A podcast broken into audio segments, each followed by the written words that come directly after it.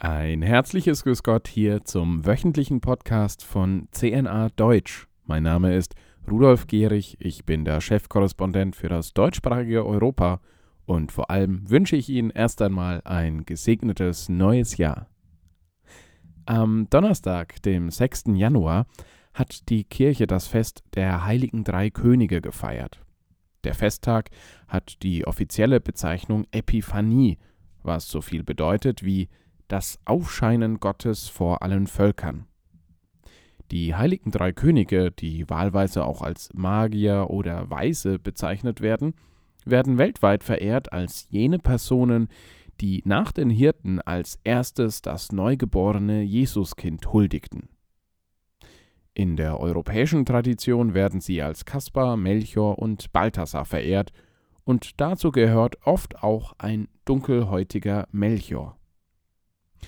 Gerade die Darstellung des Melchior ist jedoch seit ein paar Jahren immer wieder Stein des Anstoßes für jene Menschen und Gruppierungen geworden, die dahinter sogar eine rassistische Motivation vermuten.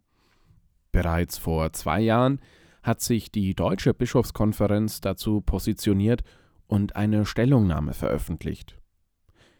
Krippendarstellungen mit Menschen unterschiedlicher Hautfarbe spiegeln die Vielfalt der Kirche wider heißt es dort. Ein Sprecher der Bischofskonferenz bekräftigte außerdem, eine Krippe ohne Melchior würde suggerieren, dass Christus nur für weiße Menschen zur Welt gekommen ist. Das wäre grundlegend falsch und würde zu Recht als rassistisch bezeichnet. Am Mittwoch, also ein Tag vor Dreikönig, ist dann dem Bamberger Erzbischof Ludwig Schick der Kragen geplatzt. Auf seiner Facebook-Seite wehrte sich der Hirte gegen den Vorwurf, dass die alte Tradition, einen der Sternsinger schwarz zu schminken, rassistisch sei. Wörtlich schrieb er: Der Moor darf nicht mehr sein, weil das angeblich rassistisch ist. Dieses Verbot ist zumindest ideologisch. Als ich selbst vor über 60 Jahren Sternsinger war und vor 48 Jahren als Diakon die Sternsinger-Aktion organisierte, wurde immer einer gelb angemalt und asiatisch gekleidet, einer weiß und europäisch, einer schwarz und afrikanisch, soweit es möglich war. Uns wurde das so begründet, und so habe ich es selbst getan, der neue Stern kündet den Gelbhäutigen, den Weißhäutigen und Dunkelhäutigen, also allen Menschen Heil und Frieden an. Alle Menschen sollten zur Krippe kommen, weil Gott sie alle gleich erachtet, unabhängig von ihrer Hautfarbe. Wir Kinder sollen uns als gleichwertig füreinander verantwortlich wissen. Zitat Ende.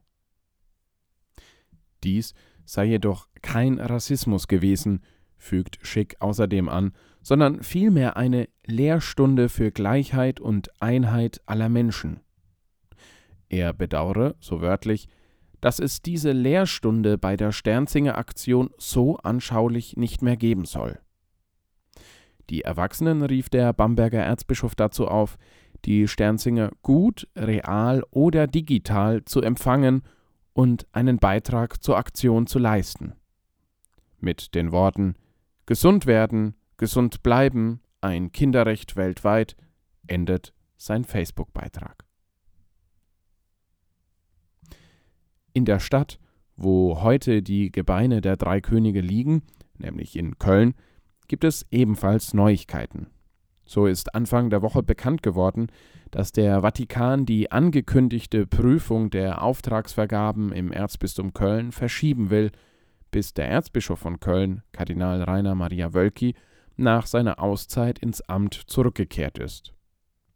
Wie wir in der Vergangenheit berichtet haben, soll eine externe Prüfung klären, ob es bei Auftragsvergaben im Erzbistum in den vergangenen zehn Jahren zu kirchenrechtlichen Versäumnissen gekommen ist. Weihbischof Rolf Steinhäuser, der in der Abwesenheit Wölkis das Erzbistum als apostolischer Administrator kommissarisch leitet, hatte diese Prüfung veranlasst. Als Grund gab der Geistliche an, dass es Hinweise gegeben habe, dass bei Auftragsvergaben im Kontext der unabhängigen Untersuchung zu sexualisierter Gewalt weder der Vermögensrat noch das Domkapitel dem Kirchenrecht entsprechend einbezogen worden sein. Nun hat der Heilige Stuhl das Erzbistum Köln darüber in Kenntnis gesetzt, dass die Kongregation für die Bischöfe der Aufnahme einer solchen Untersuchung zustimme. Diese solle aber erst dann durchgeführt werden, wenn Kardinal Wölki seine Amtsgeschäfte als Erzbischof ab dem 2. März 2022 wieder aufgenommen hat. Wölki befindet sich, wie wir von CNA Deutsch ebenfalls berichtet haben, seit Oktober 2021 in einer geistlichen Auszeit. Alle weiteren Hintergründe sowie die tagesaktuellen Nachrichten aus der großen, weiten katholischen Welt finden Sie wie immer bei uns auf unserer Nachrichtenseite unter www.cnadeutsch.de. Schauen Sie doch regelmäßig dort vorbei. Ich wünsche Ihnen ein gesegnetes Wochenende und alles Liebe.